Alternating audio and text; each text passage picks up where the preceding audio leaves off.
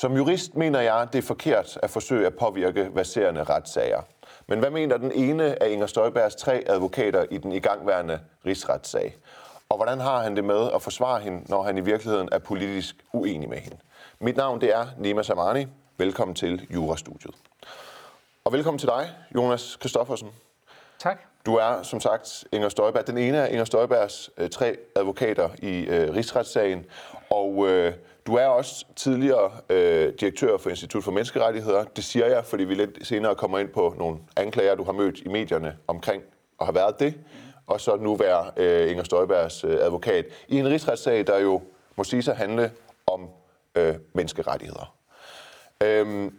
Til dem, der måske ikke lige helt præcis ved, hvad den handler om, eller dagligt følger med i den, så kan jeg jo komme med min udlægning, så kan du sige, om du er enig eller uenig. Det, jeg mener, det handler om, det er, at der er kommet nogle flygtninge til Danmark, nogle nærmere konkret nogle asylpar. I deres hjemland, der er de blevet lovligt viet, hvor den ene har været over 18, og den anden har været under 18. Det vil sige, typisk kvinden har været mindreårig. Når de så kommer til Danmark, så er der en gældende lovgivning, der siger, at man ikke må gifte sig med en mindreårig, og så befinder de sig lige pludselig i en ulovlig situation. Dem har Inger Støjberg så i sin ministerperiode adskilt, fordi det var ulovligt, og så det er jo det, man kalder for populært set barnebrud. Det er sådan set ikke ulovligt at adskille dem, men det er ulovligt at adskille dem uden at give dem partshøring. Det vil sige uden at først at tale med dem, hvad det her handler om. Give dem mulighed for at forsvare sig, inden de bliver adskilt. Er du enig? Næsten. Ja. Ja, på den måde at sige nogle, at det er rigtigt, at det handler om par, der var mellem, hvor den ene har været mellem 15 og 18. Ja.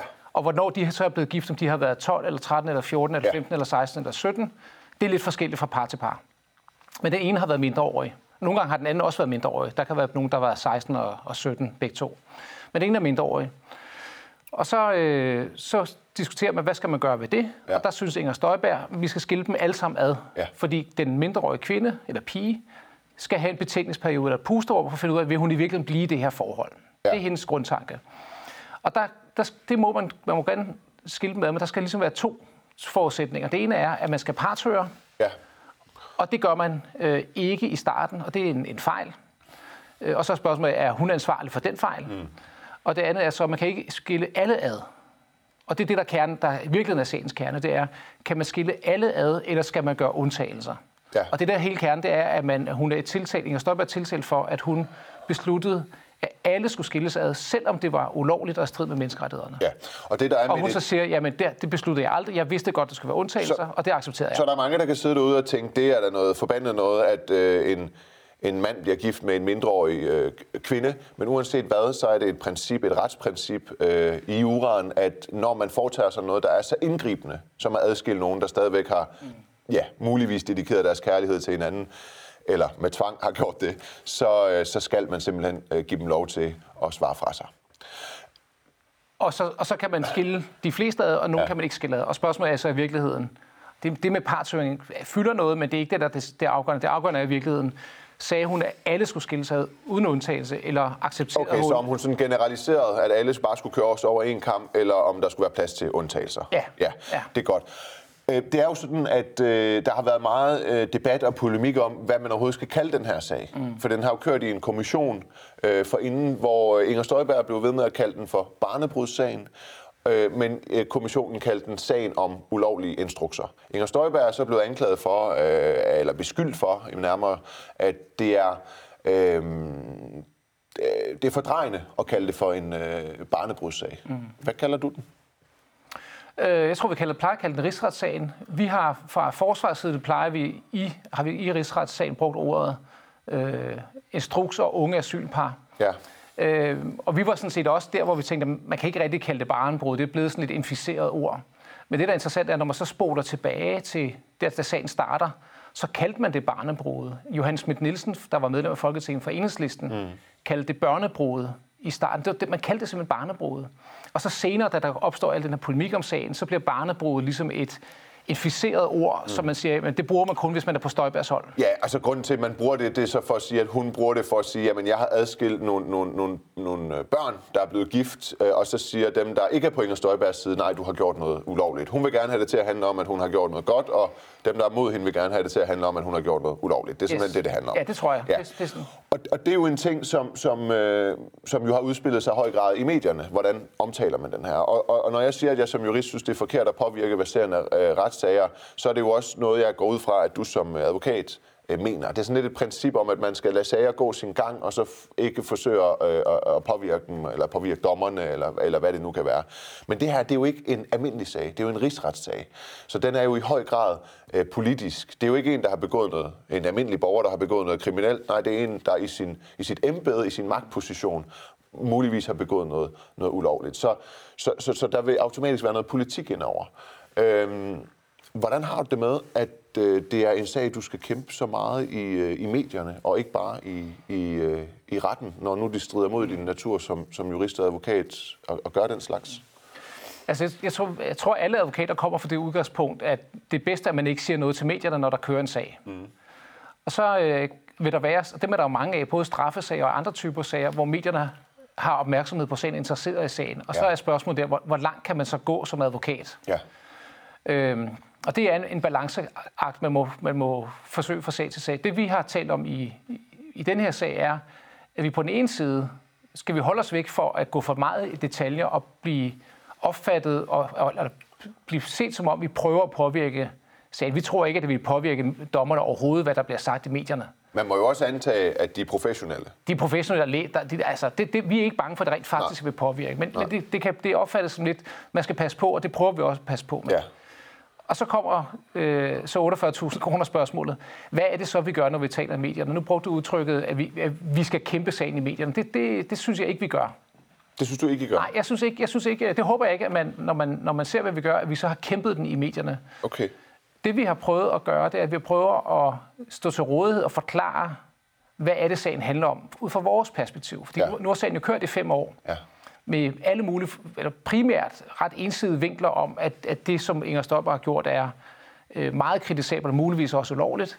Og så prøver vi at sige, at nu handler sagen, hvad er det egentlig, sagen handler om nu? Og det synes vi skylder hende, fordi der er så meget opmærksomhed at sige, hun har også en version af sagen, som medierne bliver nødt til at også skrive om. Mm. Og jeg synes personligt, det er egentlig ikke noget, vi har snakket så meget om, men jeg synes personligt, at vi tror på, at hun bliver frifundet. Mm. Hvis det ender med at holde stik, og det kommer som et chok, så bliver der masser af opsamlingsarbejde der. Du kan jo heller ikke sidde og sige til mig nu og på tv, at du tror, hun ikke bliver frifundet. Nej, men hvis jeg ikke troede det, så ville vi nok sige noget andet, nemlig, det kan vi ikke sige så meget om, fordi sagen verserer, eller der er bla bla bla. Så når du sidder nu og siger til mig, at du tror, hun bliver frifundet, så er det fordi, jeg tror på det. Så er det ikke, fordi du faktisk aktuelt sidder i medierne og gerne vil påvirke den? Nej. Okay.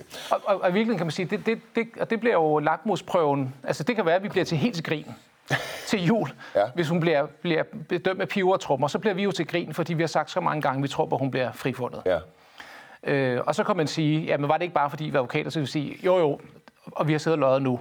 Men fordi vi tror så meget på, at hun bliver frifundet, fordi vi har gravet så langt ned i sagen og prøvet at finde, hvad er der i den.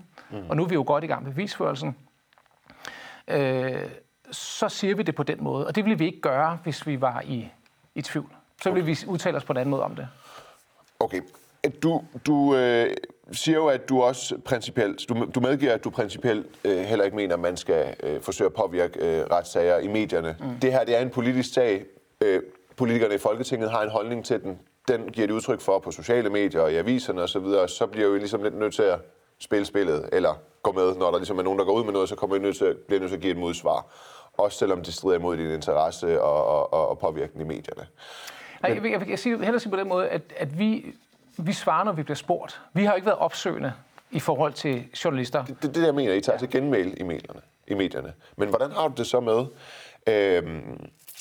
at Inger Støjberg, hun har oprettet den her berygtede hjemmeside, hvor hun tager 25 kroner for at blive abonnent, hvor hun så fortæller om sin udlægning af rigsretssagen. Fordi det er jo din klient, der i høj grad går ud og prøver at tage sagen i egen hånd. Mm. Og det er jo ikke et genmæle. Det er jo mere hende, der vælger at komme med sin version, og så endda tager penge for et muligt lovbrud. Mm. Hvordan har du det med det? Det har jeg faktisk ikke rigtig forholdt mig til. Jeg har heller ikke set, hvad der sker på den der. Men, jeg ser nogle enkelte dele af nogle videoer, der kommer ud op i mit Facebook-feed og sådan noget. Men hvis ikke du har forholdt dig til det, vil du så ikke gøre det nu? Fordi jeg synes jo principielt, at det er uetisk. Jeg synes i hvert fald som advokat, at det er uetisk at tage penge for at fortælle sin side af et muligt lovbrud. Jeg kan ikke svare. Så skulle jeg have set lidt mere, hvad det er, hun rent faktisk siger, ikke? Altså, jeg forstår godt, at hun har behov for at sige, prøv, nu har man kørt det her i 5 år i medierne, nu vil jeg også gerne fortælle min version. Om hun så gør det på sociale medier eller på en hjemmeside eller sådan noget, der er ikke nogen holdning til. Men så har du ikke noget imod, at hun faktisk taler meget om en verserende sag i medierne? Nej, hun gør det. Ja. Nej, det må hun selv råde med. Ja, så du generelt synes du, det er okay, at klienter de taler rigtig meget om sager, der verserer i medierne? Jeg taler om, når jeg siger, hvad jeg synes, advokater skal gøre, så er hvad advokater skal gøre. Men det er med på, men en advokat vil jo også typisk råde sin klient til at måske gå ud i medierne, eller lade være med at gå ud i medierne. Det kan der jo være forskellige grunde til at gøre, eller lade være med at gøre. Ja, det er ikke noget, hun har bedt om vores råd til. Det er det ikke? Nej. Hvis hun bad om dit råd, ville du så sige til hende, hun ikke skulle gå på en hjemmeside og tage 25? Det har jeg ikke nogen holdning til. Okay. Det lyder som om, det er noget, du ikke vil svare på. Jamen, det er fordi, det vedkommer jo ikke mig, hvad hun gør privat i sin politiske kommunikation, og hvordan hun gør det. Men det ved jeg ikke. Man kan huske, på den ene side kan man jo selvfølgelig sige, at når der er mange folketingspolitikere, der går ud og har holdninger til den, så giver det jo også mening, at hun gør det. Det er jo derfor, den adskiller sig fra en almindelig straffesag, den her rigsretssag. Mm. Det er jo, at den er politisk, så selvfølgelig tager hun også politisk til genmæle. Men igen, altså sådan i forhold til, nu er det jo ikke Inger Støjberg, der sidder her, det tror jeg måske ikke, hun vil. Nu er det jo dig, der sidder her, og du er hendes advokat, så vi taler om principperne, når man bliver advokat. Ikke? Vi går jo på et jurastudie, hvor vi lærer om nogle ting, der er vigtige at værne om. Og der mener jeg, og der kan du så i rette sætte mig, at det er vigtigt at værne om princippet, om ikke at forsøge at fordreje eller tale for meget om en sag i medierne. Det er svært for mig at forholde mig til præcis. Men hvordan kan du som hendes advokat ikke have set, hvad hun siger på sin hjemmeside om sagen? Er det ikke relevant? Hvad hun skriver på sin hjemmeside nu? Hvad hun siger på sin hjemmeside? Prøv, det har jeg simpelthen alt for meget at lave til at sidde og følge med i de der videoer, og medierne skriver jo i øst og vest i øjeblikket, ikke? Ja. Og det sidder vi da ikke og følger med i alle detaljer, hvad der foregår. Det har vi simpelthen ikke tid til. Okay. Og i virkeligheden, hvorfor ikke det? Jamen, det er jo heller ikke, vores kerneopgave. Altså det, når jeg siger det, men som advokat vil jeg alligevel holde øje med, om min klient nu sagde nogle ting, der ville være til ugunst for hende i en verserende retssag. Altså, så må du have tiltro til, at hun har styr på det. Ja, det har hun jo også. Altså, hun har afgivet forklaring i, hvad gik der 2 dage, ikke? Hvor hun har været det hele igennem, og hun ved jo fuldstændig, hvad hun har sagt, og hvad hun har gjort, og hvad hun har forklaret, og hvad hun nu går ud og siger. Og, men i virkeligheden, hvis hun så kommer ud og sagde, at det er dumt, jamen, så må hun jo selv stå på mål for det. Så vil sige, om hun går ud og siger noget på Facebook, eller i aviser, eller radio, eller på en hjemmeside, det kan jeg ikke se som advokat, at det gør den store forskel. Det hun så skal passe på med, at hun siger, det der er nogenlunde holdbart i forhold til, hvad der er foregået i retslokalet. Når jeg bruger formuleringen nogenlunde holdbart, så er det fordi, hvis hun har overværet en afhøring af en departementschef i 2 dage og en time, så kan hun jo ikke gengive i 2 dage og en time, hvad der er blevet sagt. Så må hun jo sige, hvad der er nogenlunde er dækning for. Det er jo også det, når vi bliver spurgt, hvad skete der så i dag af nogle journalister, så er det typisk Nikolaj eller René, der har været ude og sige, jamen der skete nogenlunde sådan her, og så tager man det centrale ud. Og det skal være nogenlunde dækkende for, hvad der er foregået, for man ikke skaber et falsk indtryk i medierne af, hvad der rent faktisk er foregået i retssagen. Fordi det er jo vigtigt, at vi ikke som advokater, når vi taler om noget, der bliver spurgt om noget, der er foregået, at vi så lyver i medierne eller fordrejer i medierne. Vi skal holde os til at give noget, som er dækkende for, hvad der er foregået, og der kan vi jo ikke tage alle detaljer med i dagslange afhøringer. Så det er jo at centrere på noget centralt. Der er noget interessant ved den her sag, og det er, at formelt set er det jo René Offersen og Nikolaj Mallet, der er forsvarsadvokater, der er hendes beskikkede advokater. Så i virkeligheden så er du sidder ikke sammen med dem, de 2 advokater. Du sidder faktisk på, er det tilskuerpladserne, eller som publikum, ikke publikum, men tilskuerpladserne er. Så Jeg har jo lidt undret mig over, hvad din rolle egentlig er i den her sag, fordi igen noget, der strider imod den almindelige opfattelse af retssager, det er jo, at man ikke kan være vidne og forsvarsadvokat, fordi så er man jo som vidne inhabil. Man har jo en alt for stor interesse i at i sit udsagn, ikke også? Yes. Så hvordan hænger det helt præcis sammen her? Hvad er din rolle så egentlig?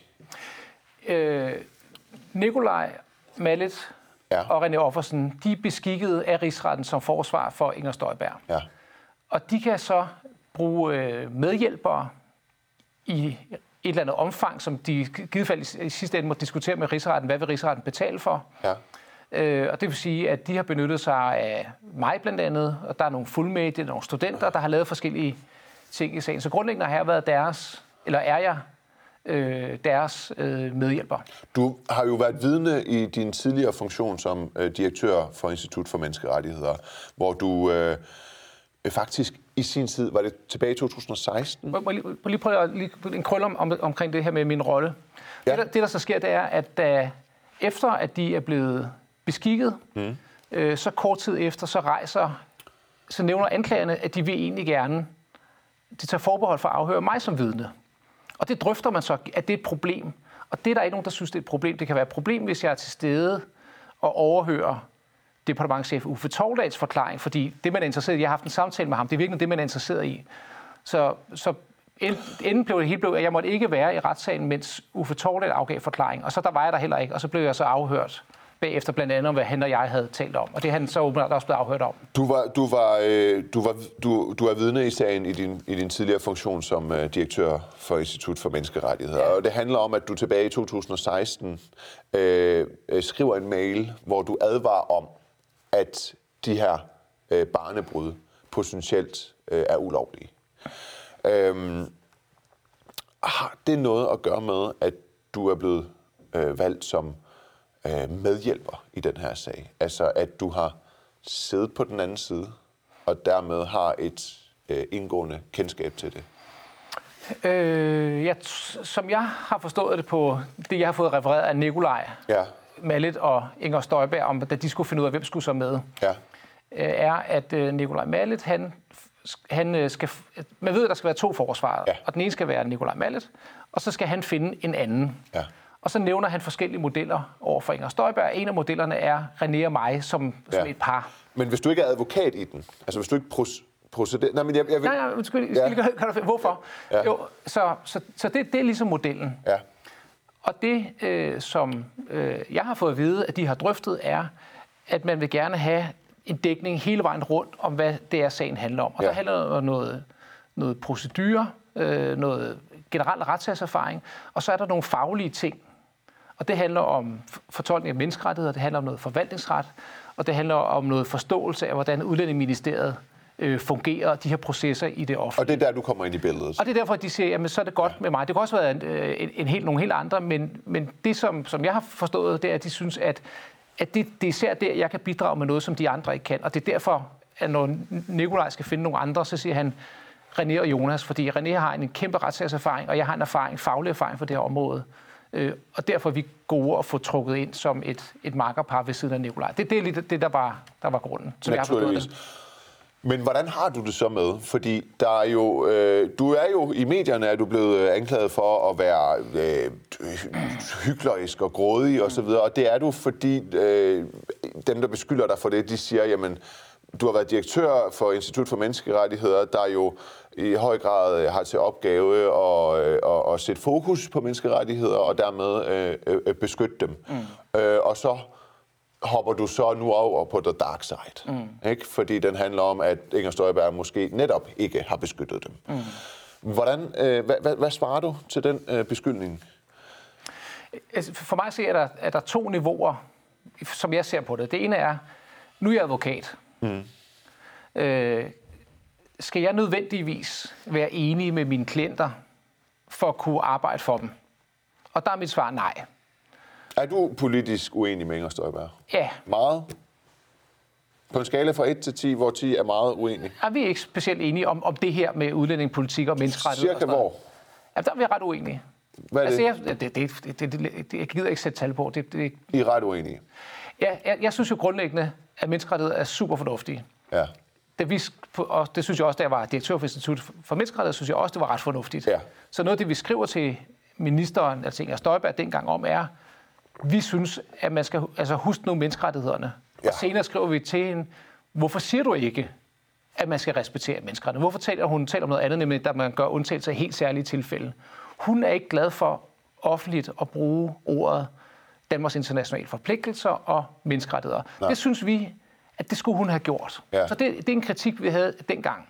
Det synes du stadigvæk det? Det synes jeg stadig, ja. Jeg synes stadigvæk, at grundlæggende af konventioner er gode, menneskerettigheder er gode og alt muligt andet. Og der tror jeg, at man med sikkerhed kan sige, at der ligger hun et andet sted. Så det er vi sådan set uenige om. Men helt overordnet kan jeg have klienter, som jeg er uenig med, og stadig repræsentere dem, og arbejde for dem, og forsvare dem. Selvfølgelig kan jeg det. Ja. Det skal man jo også helst kunne, for at værne om et demokrati og en retsstat. Så kan du ikke være dommer, så kan du ikke være embedsmand, så kan du ikke være advokat. Selvfølgelig kan du det. Ja. Det næste niveau, det er så, mener jeg nu noget helt modsat af, hvad jeg mente for 5 år siden, fordi jeg har det her arbejde nu. Ja. Og der er svaret nej. Og derfor er det rart nu at have afgivet forklaring for Rigsretten, fordi sidst jeg fik spørgsmål, der kunne jeg sige, det kan jeg ikke svare noget på, fordi jeg må først afgive min forklaring. Men nu har jeg afgivet forklaringen. Ja. Og det vi skriver i det brev, instituttet, som vi lavede dengang, til Inger Støjbergs minister. Ja, som vicedirektøren skrev under. Jeg var med til at lave det. Jeg kan ikke huske i detaljer, hvor langt jeg var nede i det, men jeg var med til at lave det. Det er, at vi skriver 1. Man skal partshøre. Mm. Det gjorde man ikke på det tidspunkt, hvor vi skrev det. Og vi kan se i sagen, at det begynder embedsmændene. Jeg kan huske, om det er på grund af vores brev, eller i nogenlunde samme tidspunkt, begynder de at tale om, har vi lavet en fejl på partshøringen? Ja, altså partshøringen af de her ægtepar, der bliver adskilt. Man skal give dem alle oplysninger og tale med dem, inden man træffer beslutninger om skilt mad eller ej. Ikke? Ja. Så det skriver vi til dem. Det skal man gøre. Det gjorde man ikke på det tidspunkt. Og vi har sagt i rigsretssagen, det var en fejl. Og så har vi sagt, det er så ikke Inger Støjbergs ansvar. Ja. Og der vidste jeg jo ikke dengang, hvad hun havde at gøre med det der partshøring, og kunne ikke vide det. Instrukskommissionen, de siger, der er ingen oplysning af sagen, om hun var inde over det. Mm. Så det er partshøringen. Der er det mere samme som dengang. Det andet er så, skulle man overholde menneskerettighederne? Og det sagde vi fra instituttets side, husk nu at overholde menneskerettighederne. Så får vi et svar tilbage, som svarer til, hvad hun havde sagt offentligt dengang, nemlig, der vil blive gjort undtagelser i helt særlige tilfælde. Det var et af de ord, man brugte. I stedet for at sige kaldt menneskerettigheder, så brugte man ordet helt særlige tilfælde. Det var den måde, hun kommunikerede det ud af til, og det gjorde hun også til os. Og så handler sagen jo om, var Inger Støjberg i virkeligheden ligeglad med, at der var en rød grænse, der hed menneskerettighederne. Mm. Og sagde hun til sine embedsmænd, I skal gå over den, I skal adskille alle, selvom det er ulovligt. Mm. Og det er jo det, sagen handler om. Mm. Ikke om der var en grænse. Så vi sagde sådan set bare, der er en grænse. Mm. Og det er der jo ikke nogen, der har været i tvivl om. Og hun fastholder den dag i dag. Det vidste hun godt, og det accepterede hun fra starten. Ja. Så der er ikke nogen forskel mellem det, jeg mente dengang, og det, jeg mener nu. Og sagen handler så om, ikke om, hvor er der en grænse, eller hvor går den, men bad hun nu om at gå over den. Der er ikke så lang tid tilbage, Jonas Christoffersen. Jeg må jo sige, at udadtil, så kan jeg jo ikke lade være med at tænke på, og så må du sige til mig, hvis det er langt ude. Men jeg kan jo ikke lade være med at tænke på, da jeg vidste jo godt, hvem du var, jeg vidste godt, du havde været direktør for Institut for Menneskerettigheder. Da jeg så, at hun havde valgt dig som en del af holdet, ikke som beskikket advokat, men medhjælper, som vi har slået fast, så tænkte jeg, sådan som Inger Støjberg har kørt sagen på hendes sociale medier, og fair nok, fordi andre politikere på den modsatte side har jo også beskyldt hende i medierne for alt muligt, så fair nok, hun gør det. Men sådan som hun gør det, så er det da godt nok et snedigt og klogt valg at have en tidligere direktør for Institut for Menneskerettigheder på sit hold, fordi det ser skide godt ud, udadtil. Du har været højststående for det institut, der officielt værner om menneskerettigheder i Danmark, så ser det mindre slemt ud, hvad hun har foretaget sig, hvis du er på hendes hold. Mm. Er det langt ude, eller er der noget om? Kan du godt forstå, at jeg tænker det? Det er meget muligt, det også har været en af hendes overvejelser. Det ved jeg ikke. Det, jeg har fået at vide, det var, at det handlede om det her faglige, og hvordan skulle vi dække det af. Og så tror jeg, at lakmusprøven må blive, når sagen er overstået, og hvis nogen engang går ned og graver i, hvad har vi sagt, og hvad har vi gjort, og hvad har vi skrevet, så synes jeg, det interessante spørgsmål er, det forsvar, ja, Inger Støjberg har fået, ja, er det blevet bedre eller dårligere end mig, med mig ombord og René ombord? Ja. Og hvem skulle man ellers have peget på? Hvem skulle man ellers have peget på som anden tredje mand sammen med Nikolaj Mallet, hvis det ikke skulle være mig og René? Og hvis man kan finde en oplagt løsning, der vil være meget bedre, der er kun tid til et sidste spørgsmål. Føler du dig så som en brik i Inger Støjbergs spil? Ja eller nej? Overhovedet ikke. Jonas Christoffersen, du er ikke advokat i sagen, men du er en del af holdet, der forsvarer Inger Støjberg i den verserende rigsretssag om, ja, barnebrud eller og ulovlige instrukser. Tusind tak, fordi du var med.